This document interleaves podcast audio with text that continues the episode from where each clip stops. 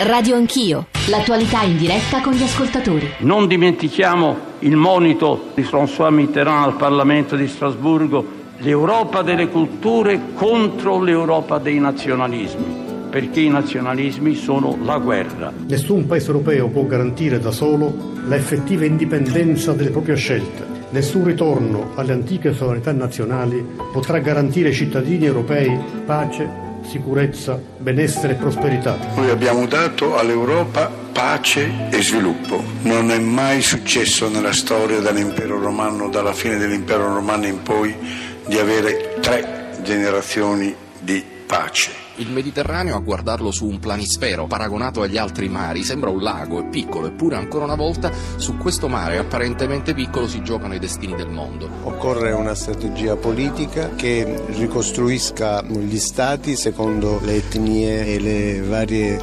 religioni. E questo è il, il futuro verso cui anche l'Italia tende. Dobbiamo impegnarci fortemente sul piano culturale e del dialogo interreligioso. Il mio concetto di fondo è questo. Severità con chi non rispetta le regole, integrazione con chi le rispetta e per chi li rispetta integrazione vera. C'è un rapporto tra integrazione e terrorismo? Tra mancata integrazione e terrorismo io dovevo dirvi di sì. Da Charlie Hebdo in poi sono storie di integrazione che non hanno funzionato. Oggi celebriamo in quest'Aula per un passaggio storico di sintesi tra realismo e coraggio come il sessantesimo anniversario dei trattati di Roma. Ancora una volta la priorità è la pace.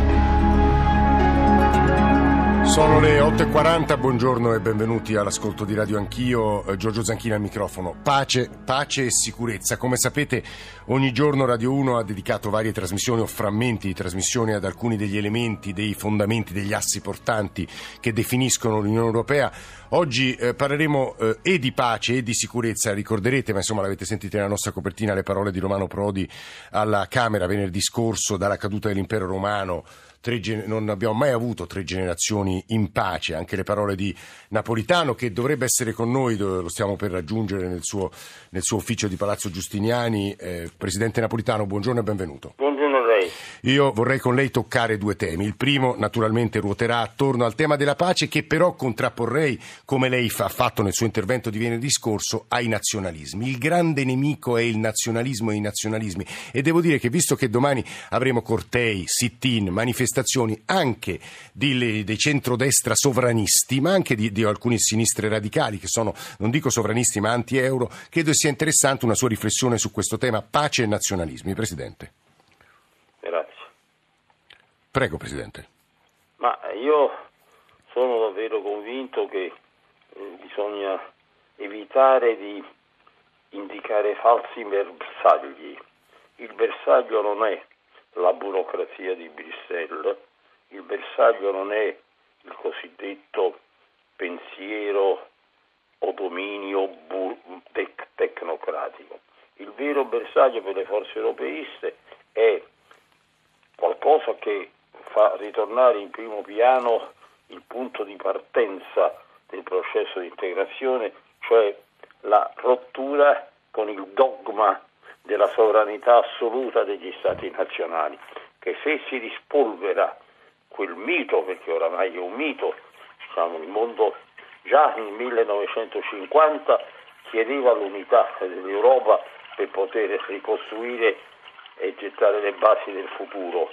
Adesso e non bastava quindi, non era più, già diceva almeno 40 anni fa Monnet che il, il quadro nazionale non era più quello in cui si poteva davvero difendere gli interessi di una nazione, di un popolo. Il quadro oramai era mondiale e esigeva unità europea, a maggior ragione oggi fare appello alle sovranità nazionali o resistere a un approfondimento dell'integrazione che significa più sovranità europea condivisa e gestita dalle istituzioni dell'Unione sarebbe, sarebbe davvero follia. Questo per quello che riguarda il modo di assicurare lo sviluppo del nostro paese e di ogni singolo paese dell'Europa che da solo, da solo non può dominare le sfide che hanno assunto una dimensione globale ed ugualmente la pace, naturalmente c'è un problema di ordine mondiale e del contributo dell'Europa a un ordine mondiale. E, e vediamo il contributo che ha dato per esempio l'alto rappresentante della politica estera e di sicurezza europea all'accordo con l'Iran, quell'accordo che tende a mettere in discussione ora il presidente Trump. L'Europa anche nella formazione del Consiglio degli affari esteri, presieduto appunto dalla, dall'alto rappresentante, non può che essere presente in tutti i teatri di crisi per concorrere alle soluzioni, mm, compreso il teatro di crisi più incandescente ancora che è quello siriano. Sì, Nello stesso tempo eh, i valori fondamentali sono la pace, sono la libertà, la libera circolazione delle persone e naturalmente eh, il pieno adempimento dei, dei doveri internazionali, tra i quali c'è quello di rispettare il diritto all'asilo. Il diritto all'asilo ha una protezione internazionale, non può essere diciamo, manovrato, eh, ristretto in limiti e addirittura negato da un singolo paese dell'Unione Europea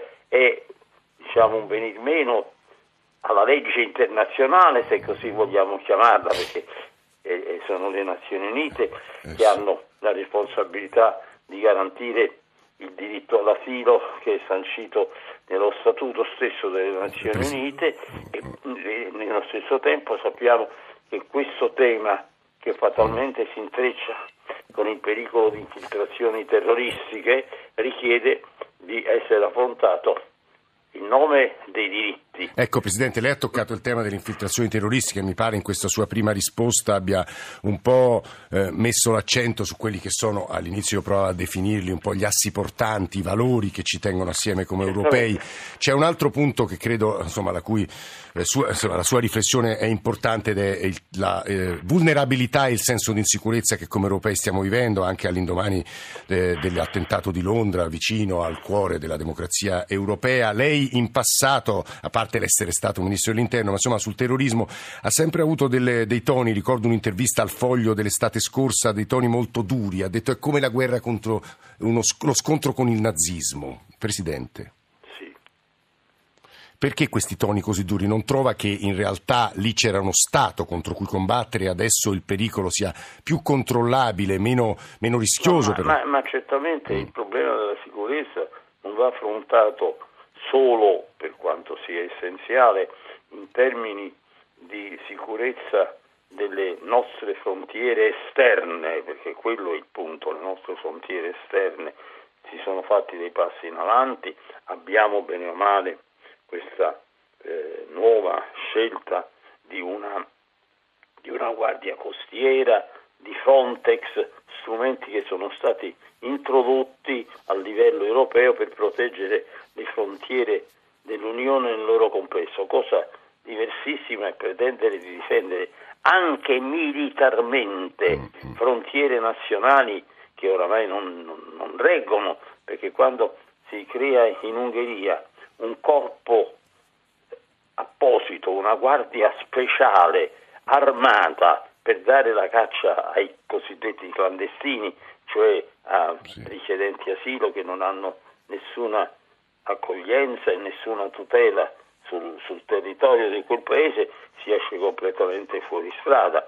Ma insomma la sicurezza certamente non può essere disgiunta dal rispetto del diritto all'asilo e anche da una presa seria in considerazione della richiesta eh, di entrare nel territorio europeo da, da parte di tanti disperati, mm. oggi in modo particolare e soprattutto eh, Africa e Africa subsahariana, eh, bisogna dare delle risposte sulla base di regole che sostengano dei canali di ingresso legale e concordato di richiedenti lavoro, diciamo, accanto al tema dei richiedenti asilo. E, e, e qui, non questione, qui non è questione di forze militari, però certamente esistendo un pericolo anche di infiltrazioni terroristiche sì. che sfruttano diciamo, l'occasione di mescolarsi con questa massa di disperati che fuggono dalla guerra o di disperati che cercano una vita sopportabile in Europa, ebbene è, lì è fondamentale soprattutto, io credo, uno strettissimo coordinamento, eh, davvero un lavorare insieme delle forze, eh, delle forze di, eh, di sicurezza, in modo particolare delle forze dei, dei, dei, dei, servizi di informazione. Tra l'altro, Presidente, devo dire che quanto lei ha appena osservato è eh, stamane ribadito eh, da Federica Mogherini, ma anche dalle parole di ieri del Ministro dell'Interno Minniti, che sostanzialmente hanno detto le stesse cose che adesso ai nostri Pensa, microfoni. Non c'è, non c'è, da inventare eh sì, chissà che. Eh, Io Giorgio... posso solo ricordare, mi fa piacere sì. ricordarlo, una prima cosa e una seconda. Una relativamente recente quando ci fu una dichiarazione di Jacques Delors a sostegno naturalmente del rispetto del diritto d'asilo e, e, ed egli disse non si può in nessun modo contrapporre questa esigenza di apertura verso chi scappa da guerre e da persecuzioni o verso chi cerca disperatamente una vita migliore, non si può contrapporre ciò alla sicurezza. Eh, eh. E lo disse un uomo come Jacques Delors con la sua eccezionale sensibilità per la materia dei diritti. Sì, eh sì. E poi voglio ricordare una cosa molto antica, diciamo. Quando ero ministro dell'interno tra il 96 e il 98 partecipavo alla riunione del Consiglio dei Ministri dell'Unione sì. e eh, sedeva in quella riunione come ministro della giustizia francese la onorevole Elisabeth Guigou, sì. che scrisse in quell'occasione un magnifico breve saggio in cui forse lei tra le prime come mm. personalità di sinistra sosteneva che la sicurezza è un valore proprio della sinistra, che la sinistra non deve abbandonare questo, e non deve regalare. Questo devo dire, Presidente, che è motivo di grande, come lei sa molto meglio di noi, motivo di grande riflessione anche nei dibattiti più recenti. Noi purtroppo dobbiamo dare la linea al giornale radio, ma ne ringraziare molto per questi non soltanto spunti di dire, sono riflessioni e eh, in qualche modo messe a punto dei valori attorno ai quali stiamo ragionando come Radio 1 in questa settimana, in questi giorni preparatori del del grande vertice di domani che racconteremo in diretta ovviamente domattina. Eh, Giorgio Napolitano, grazie davvero Presidente Emerito